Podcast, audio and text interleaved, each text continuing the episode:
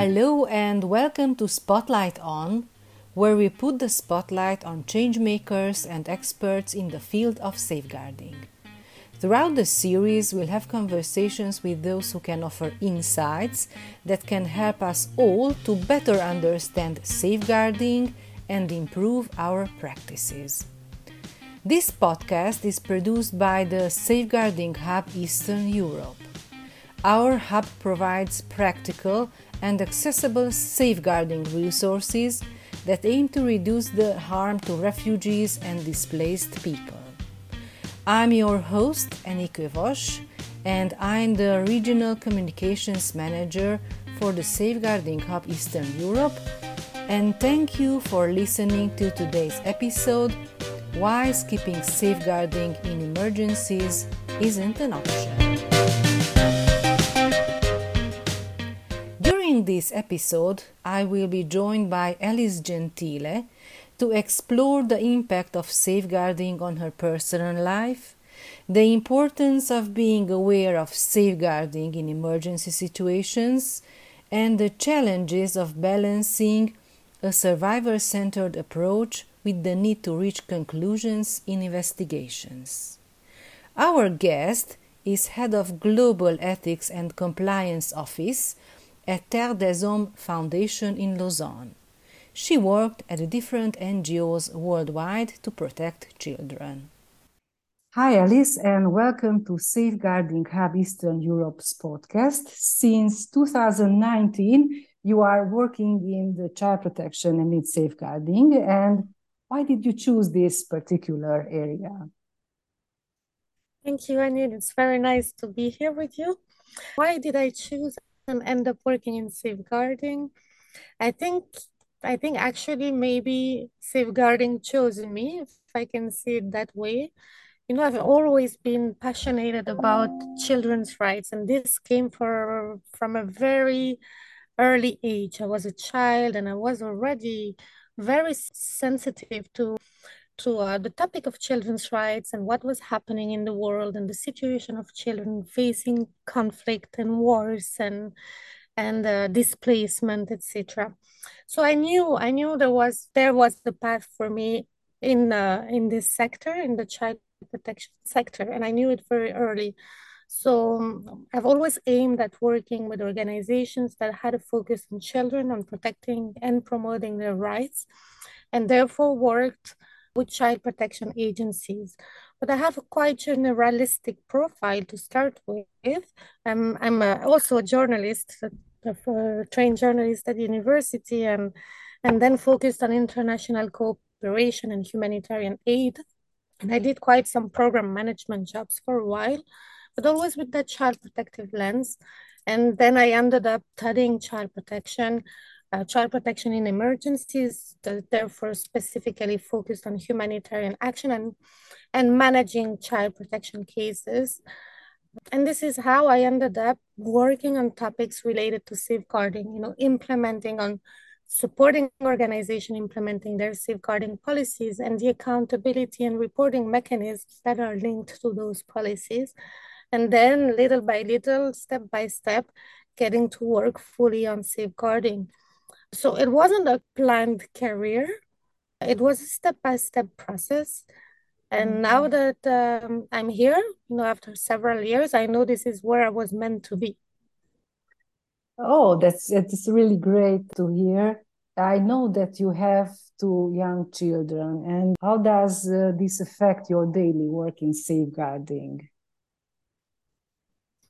You you think that I'm turning your questions around, but here again, it's actually my job, you know, and the focus of my job that has an influence on how I am a mother and how I manage or perceive risks towards my children.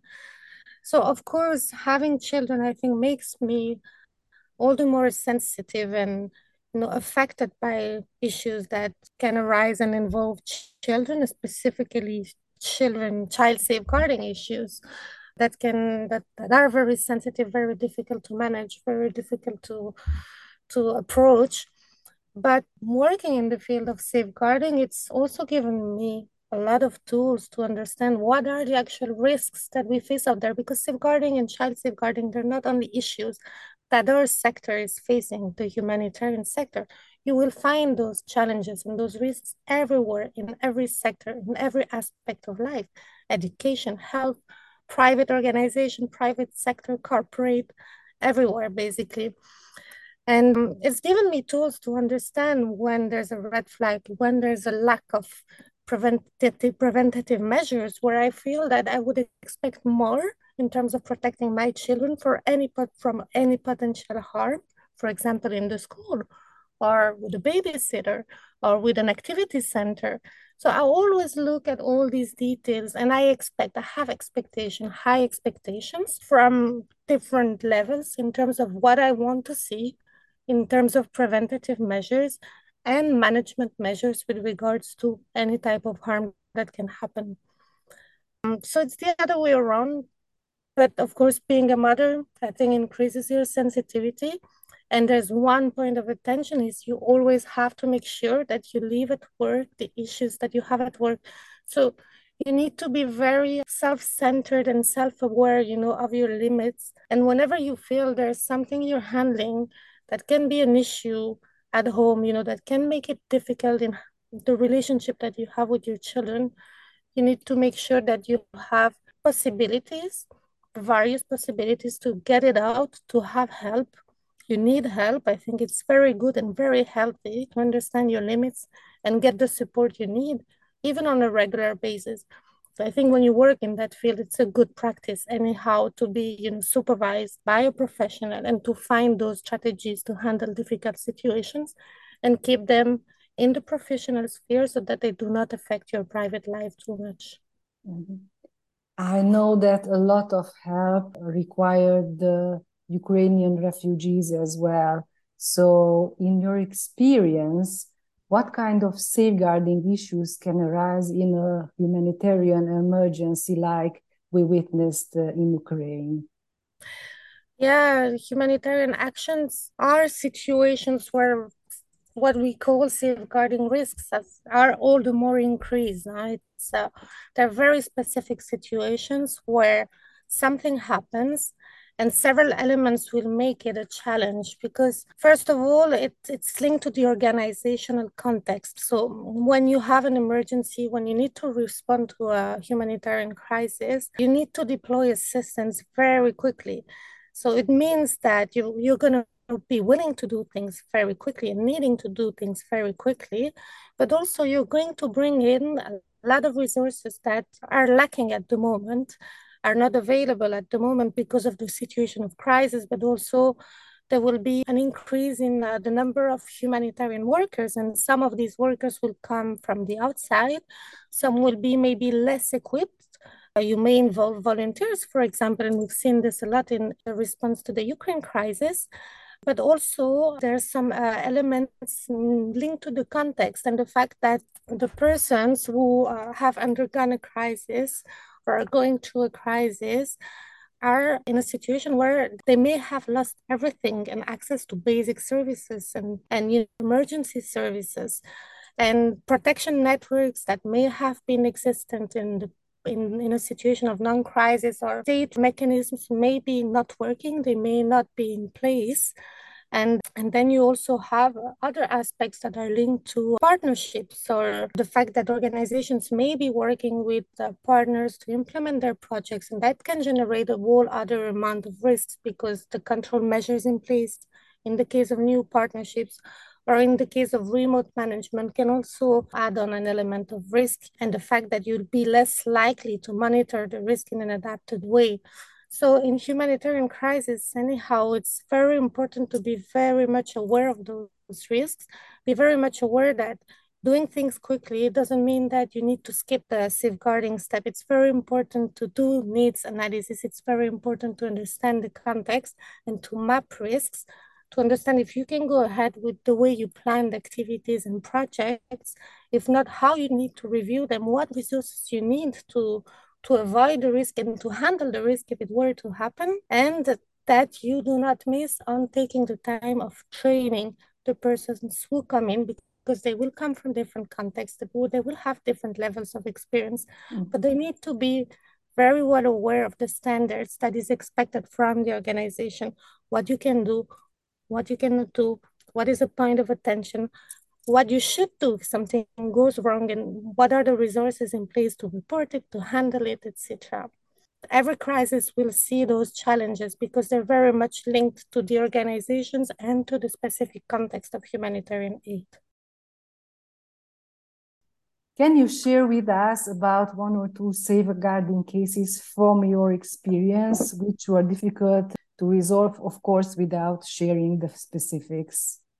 Found it quite challenging to balance the survivor centered approach with reaching conclusions and being able to take measures following up a case and which is totally fine. I mean, I'm not questioning the uh, the survivor-centered principle at all, but it may sometimes bring some frustrations. I'm going to remain very general, but let's say you have a case and you've conducted an investigation and you're reaching the final stages where you've had interviews with survivors of a form of abuse, let's say sexual harassment, you have evidence that is provided aside from the testimonies from the survivors, from witnesses, and then arrives the point where you have to interview the subject of concern, who's the person who's, uh, who's the subject of a, a complaint or, or case of misconduct, for example. And a survivor-centered principle means that you will involve the survivor in all the steps of the investigation, among others, and that they will have the power to decide, well, firstly, if they want to go ahead with the investigation, but also with whom you will be sharing the information. And of course, if there's any wish of anonymity, you need to respect those. And I've had cases where the fears of retaliation that the survivors had that were legitimate and that we could not, as an organization, prevent, which is very difficult to accept as well uh, led us to the fact that we were not in a position at the end of the process to present the evidence that we had to the subject of concern for the subject of concern to have that opportunity that is part of due process to explain themselves and give their version of the facts. And if you don't follow due process, it's very complicated to go and then bring the conclusions to management for action. So we had one case in particular, and it was very complicated, and it it was uh, lagging behind, and it took several months for us to actually move ahead with this because we were blocked, and at the same time, I was refusing to close the case because I knew this was true, but I wanted to to be able, you know, to to take measures following it. So we were lucky because we eventually managed to get from the phone uh, company service a log from the messages and the calls that were done from the subject of concerns phone, which was a professional phone. So we were lucky with that as well. And be able to actually present evidence to the subject of concern that would not enable the person to identify the survivors and be able to perform potentially retaliation. But I have to say it's quite a challenge, and I've been really thinking and discussing this a lot with colleagues. You mentioned that investigations are particularly challenging. Should these investigations be carried out by internal or external consultants? What is your opinion about this? I think it depends on the setup you have within an organization.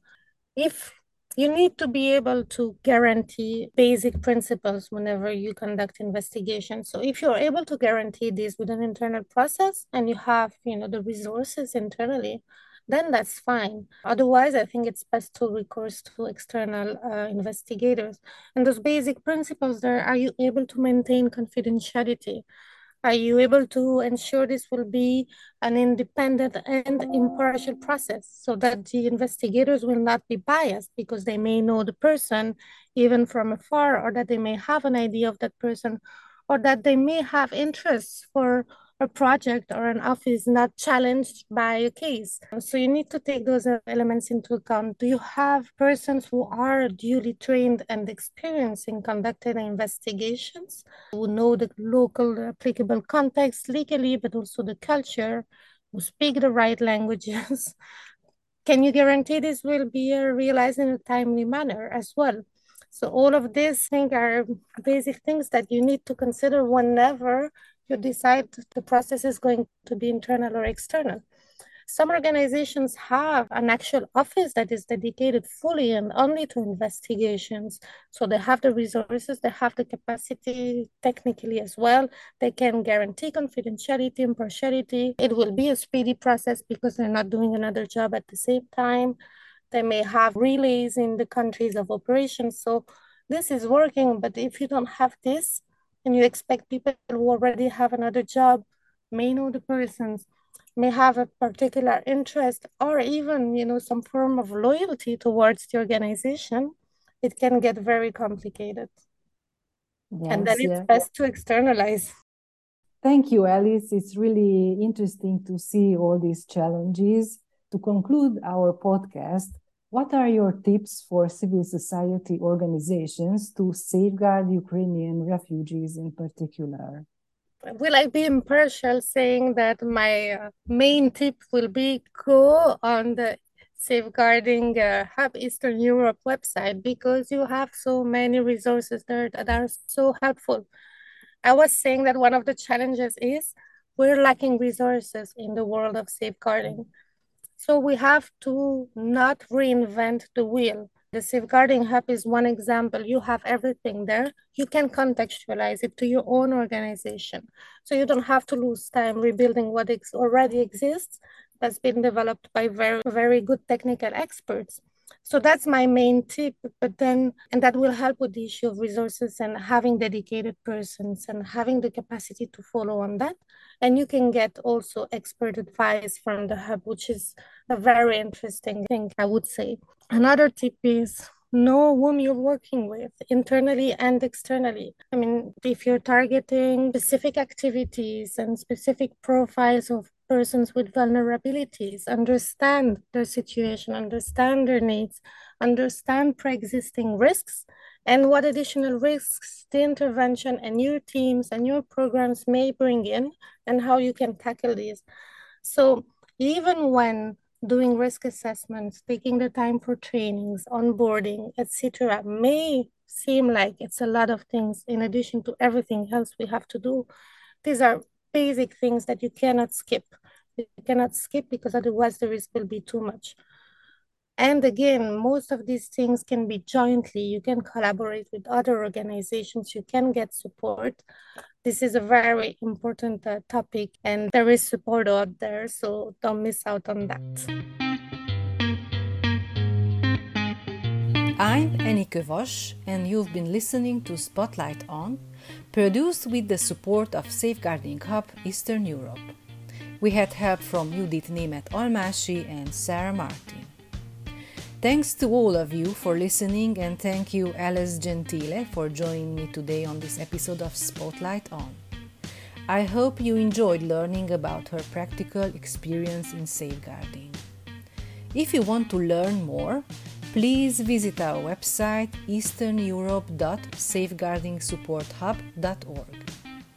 If you have any comments on this episode or want to share your thoughts for the focus of future episodes, Contact us via social media on Facebook or LinkedIn or email us on easterneurope at safeguardingsupporthub.org. Thanks for joining. See you on our next episode.